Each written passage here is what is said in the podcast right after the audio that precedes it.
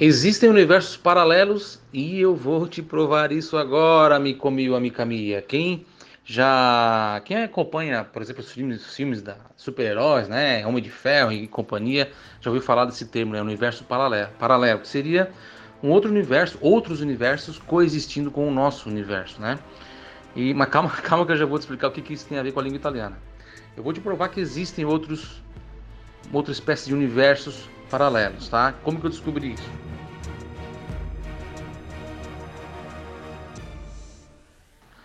Verdade, eu já tinha consciência disso há um tempo. Mas agora, pesquisando sobre o coronavírus, é... eu. Poxa, eu acabei tendo informações é, antecipadas e com muito mais detalhes. Como? Como? Pesquisando em sites na Itália, né? E aí, é... veja bem, o que, que, é, o que, que seria esse outro universo, esse universo, esses universos paralelos? É com relação ao Google, né?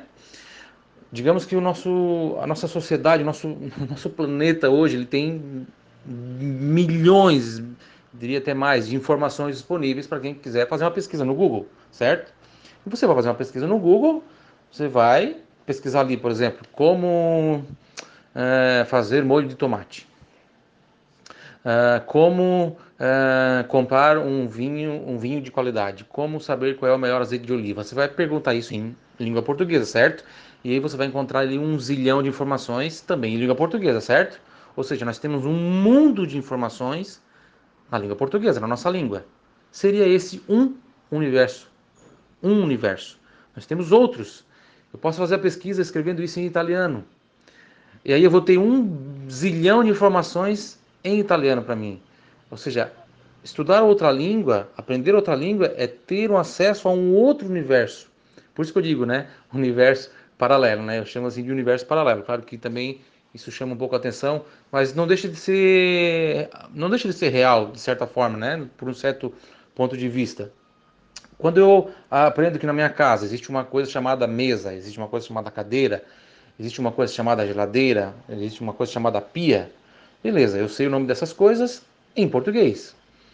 Quando eu aprendo isso em italiano, eu sei que cadeira é sedia, que mesa é tavolo, que pia é lavandino, que geladeira é frigo, que, janestra, é, que janela é finestra. Ou seja, eu sei de novo aquilo ali em outra língua. É como se fosse saber todas as informações novamente em outra língua. É, é, é, como, é como se fosse saber tudo, conhecer o mundo de novo de outra forma. Entendeu? Ou seja, por isso esse conceito de é, é, universo paralelo, né? É ter um outro, um outro, outro, um outro conceito de todas as coisas, dos objetos, da, da forma de pensar, coexistindo com aquele que já é nosso habitual, que é a nossa língua mãe, né? E, e aí qual é a vantagem disso? Né? Além disso isso ser muito curioso e abrir um leque grande de possibilidades para a gente e, e, e melhorar bastante a nossa capacidade intelectual, porque isso causa uma, um efeito bem, bem positivo no nosso cérebro. Isso nos traz uma, uma, uma, das, uma das, das vantagens é eu ter acesso a informações diferentes, né? É, não só diferentes, mas digamos sobre um outro ponto de vista, longe da língua portuguesa. É, eu já, por exemplo, pesquisei, já tive para fazer aulas e tal, ah, precisava de uma imagem legal lá, de alguma coisa. E aí procurando sempre colocando aquela aquela palavra daquele objeto em português, nunca achava uma imagem legal. Aí um dia eu, pá, e se eu botar isso em italiano? Aí falei, coloquei italiano. Veio para mim um outro mundo, um outro universo, um outro Google, com outras imagens totalmente diferentes daquela que eu, daquelas que eu tinha pesquisado. Né? Eu, é como se eu tivesse acesso a um outro mundo. Né? Isso é muito interessante. Eu acho bem, bem legal isso. Quis compartilhar esse vídeo com vocês. E aí, durante esse, essa última semana, que a gente está vivendo essa epidemia do coronavírus, eu tive também a oportunidade de como é, ter esse acesso à língua italiana isso pode, ser, pode acontecer também com outra língua, mas no, no meu caso, no nosso caso, que a gente ama o italiano, né?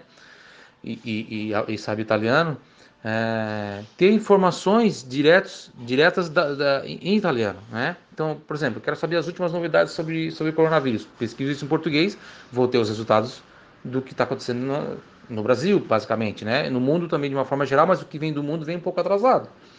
Principalmente notícias da Itália, como eu que estou viajando para a Itália semana que vem, Quero saber a situação da Itália. Estou preocupado com isso, então eu fico diariamente pesquisando sobre isso. E foi bem interessante um dia, na semana passada, eu acho que foi no final da semana passada, eu pesquisei uma coisa de manhã, recebi informação, tudo em italiano, li os sites em italiano, os jornais em italiano. É, na época, no Brasil ainda não tava, não tinha chego ainda. Então a Itália era o, era o foco principal, todo mundo só falava da Itália. Inclusive os jornais no Brasil só falavam da Itália. Depois, à tarde, eu pesquisei, de, pesquisei novamente e aí apareceu, começou para mim uh, coisas, uh, matérias no, em português, certo? Com aquela informação, tipo, oh, novidade, informação não pode. Eu já sabia aquilo, entendeu? Já sabia aquilo há 10 horas, 10 horas antes. Então, além de eu ter a possibilidade de ter a informação antes, eu também tive uh, muito mais riqueza de detalhes, porque um jornal aqui do Brasil, seja lá qual for, um grande grupo, um grande portal da internet, ele foi, o que, que ele fez? Ele foi lá, pesquisou aquilo nos, nos meios de comunicação da Itália, alguém teve que traduzir, resumir, escrever em português, lançar matéria, tudo isso leva tempo, né? Além de você perder tempo, você também perde muitos detalhes. É lógico que eles vão né, trazer de forma resumida. Então, assim, eu tive um acesso a informações muito grande da Itália, podendo ler italiano, os sites em italiano, os portais, os jornais, né? Uma, um acesso é, muito mais rápido, porque veio primeiro, né? Lógico. E, e, muito mais detalhado, muito mais rico em detalhe. Então era isso que eu queria passar essa mensagem para vocês, para a gente começar a semana com mais uma um filosofando com o Silvano, tá? É, saber que a gente abre um leque de possibilidades, né? É, quando a gente aprende italiano, quando a gente aprende outra língua, principalmente o italiano, que é a nossa, o nosso caso aqui de estudo, né? O nosso, nosso objeto de estudo. Como a gente tem acesso a muito mais informações e abre-se um outro mundo para nós, né? Abre-se um outro mundo para nós. Como eu falei, isso também é muito bom para o nosso, nosso cérebro, né? Você saber aquilo que você já sabe em outra língua. É como se criasse um outro, um outro mundo dentro da sua cabeça. Giusto ragazzi, una buona settimana a tutti. Como uh, se diz, italiano não se estuda, não se aprende. Italiano se ama, né? E eu estou preparando, inclusive, um, um vídeo bem legal sobre, sobre esse assunto, essa questão de, de, de coisas que trazer, aprender italiano pode, pode trazer para a gente, coisas que você nem imagina, tá? Porque italiano não é só estudar uma língua, é estudar muito mais do que isso, é estudar cultura, é estudar história, é estudar nossas origens, queira ou não, quem está no Ocidente sofre até hoje influência do Império Romano, né?